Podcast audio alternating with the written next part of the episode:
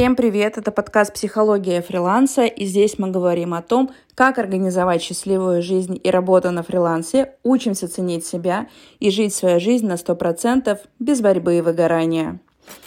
И с вами я, ведущая Аня Балакина, практикующий психотерапевт, который последние 10 лет своей жизни посвятила помощи фрилансерам со всего мира.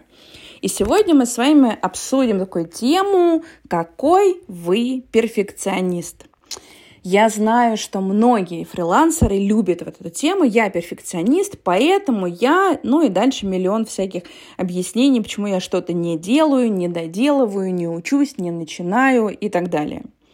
Смотрите, на самом деле есть два вида перфекционизма. И первый – это здоровый, так называемый перфекционизм, когда желание сделать все хорошо у вас исходит не из страха, это самое важное, а из созидания, из заботы, из желания дать отличное качество. То есть это здоровый перфекционизм, с вами все нормально, если вы понимаете, что в вашем желании сделать все хорошо нет страха. И, конечно же, нездоровый, когда вам нужно, слышите разницу, когда вам нужно сделать все идеально из страха. Страха быть отвергнутым, страха не оправдать ожидания, страха остаться без денег, ну вот и так далее, и так далее. То есть, когда вы не в безопасности, когда этот перфекционизм диктует вам, как вам жить. Как понять? Соответственно, какой вы перфекционист и нужно ли вам вообще что-то менять, потому что может у вас вообще все нормально, и ваш перфекционизм это ваша какая-то изюминка, которую нужно оставить, холить или лелеять, потому что бывает так. Давайте ответим себе на несколько вопросов, очень простых на самом деле. Мой перфекционизм мешает мне брать новых клиентов, новые проекты, завершать учебу, или нет. Или я как это стараюсь максимально делать все хорошо и боюсь, но все равно беру новых клиентов и начинаю с ними работать беру новые проекты, начинаю общаться с новыми людьми, прохожу какое-то новое обучение, завершаю его, улучшаю качество своей работы и иду дальше. Если вы понимаете, что вам это не мешает, круто, значит, скорее всего, у вас здоровый перфекционизм. Если нет, ну, тогда нет, конечно. Следующий вопрос. Я могу спать спокойно, если не все сделано идеально, а лишь на 99,9% мои любимые. Реально, прям вот подумайте, занимает ли этот 1% недоделанный все ваши мысли, забирает ли он все ваши силы? Если нет, опять же, круто, когда вы понимаете о том, что да, вы хотите сделать все идеально, вы хотите получить этот вау-эффект, это очень круто, но если вы от этого не можете нормально заснуть и не можете остановиться, улучшать, уже запутываясь, где и что и когда вы хотите улучшить, то, ну, конечно, здесь стоит задуматься. Следующий вопрос. Я могу начать практиковать новый навык, тадам, внимание, без тысячи курсов? Могу, или не могу. Я могу жить без обучения больше, чем неделю или месяц. Или мне нужно все время постоянно учиться чему-то новому, изучать. Мы здесь, смотрите, не путаем историю с тем, что мы все время получаем новые знания. То есть, например, я в месяц э, прочитываю там 3, 4, 5 книг, потому что я хочу каждый день становиться все лучшим и лучшим э, специалистом в своем деле. Я изучаю какие-то особенности работы своих клиентов для того, чтобы их лучше понимать. И тогда это нормально. То есть я здесь не останавливаюсь, но не из позиции того, что если я остановлюсь, а, я перестану быть хорошим специалистом, и никто не будет ко мне приходить, и я умру от голода, там, и, и так далее. А, а я это делаю именно из позиции такого здорового перфекционизма, из желания помочь клиенту, из заботы а не из страха. То есть, есть здесь есть очень большая разница. Это достаточно простые вопросы, которые помогут вам определить, какой у вас перфекционизм. Итак, давайте подытожим.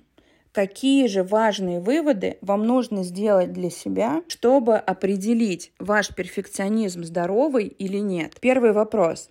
Тормозит ли мой перфекционизм мое развитие и рост моего дохода? Если не тормозит, все окей. Второе. Мой перфекционизм мне служит или я ему подчиняюсь? Соответственно, ответ, я думаю, вы логически понимаете. Третье. Если вам это не мешает, я повторюсь, да, и не превращает вашу жизнь в ад, то все окей, и с этим не нужно ничего делать, продолжайте быть перфекционистом и гордитесь в этом. У меня есть несколько клиентов, которые реально делают свою работу вот прям офигенно, и они продолжают развиваться, и они предъявляют требования высокие к своей работе и к работе своих сотрудников, и к отношению своих клиентов, но это не мешает им расти, развиваться и увеличивать их доход. Наоборот, им это помогает, потому что это улучшает их качество. Если вы понимаете, что ваш перфекционизм вам мешает, то вам нужно начать прорабатывать тему страха отвержения, страх не оправдать ожидания. И здесь же, потому что это связанные моменты,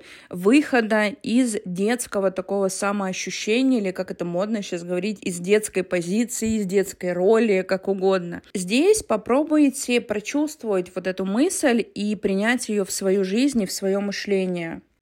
Отношения — это всегда про равноправие. И неважно, мы говорим про отношения с клиентами, с ребенком, со взрослыми родителями, с продавщицей в магазине. Отношения — это всегда про равноправие.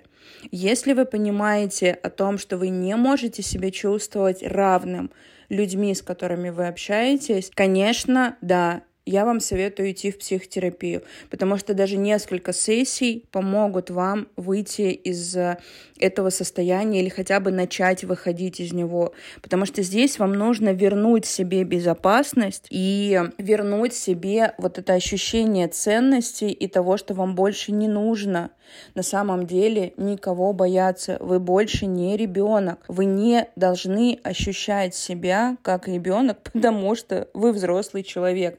Понятно, я здесь говорю про моменты, когда мы говорим про работу, а не то, что когда вам хочется беситься, гулять и кататься на горке, здесь все отлично, будьте ребенком, продолжайте и кайфуйте. Если вы понимаете, что сейчас психотерапия вам не подходит по тем или иным причинам, по финансам, по времени, не знаю, еще почему-то вы не доверяете психотерапевтам, это тоже нормально, в принципе, то я вам советую начать с книги которая называется «Эмоциональные триггеры. Как понять, что вас огорчает, злит или пугает» и обратить реакцию в ресурс. Автор этой книги Дэвид Ричи. Книга просто офигенная. Даже я для себя, как опытный психотерапевт, нашла там очень много полезной, поясняющей информации. Книга написана абсолютно человеческим языком, легким, э, понятным и очень логичным. Или есть еще вторая книга, которую я вам здесь могу посоветовать. Она называется «Хрупкие люди». Ее автор Юль Перумова, тоже шикарная просто книга.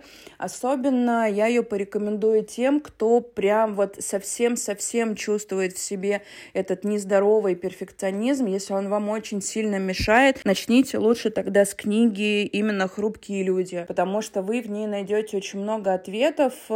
Не бойтесь их. Если вы даже что-то обнаружите, что вам не понравится, ну ничего, со временем вы это примете и примете это не с позиции типа, ну ладно, хорошо, пусть я буду такой, а с позиции окей, и теперь я это знаю про себя, теперь я понимаю, что мне мешает, и у меня есть из этого выход, потому что книга «Хрупкие люди» очень классная. Ну, правда, прям вот прям искренне я ее рекомендую всем. Ну, а так, конечно же, как всегда, я вам напоминаю о том, что цените себя, изучайте себя, продолжайте слушать мои подкасты, подкасты других психологов, читайте книги, читайте какие-то статьи. Сейчас очень много полезной информации. И не останавливайтесь в самопознании, в самоизучении, потому что это единственный ключ к двери, которая называется «счастливая жизнь».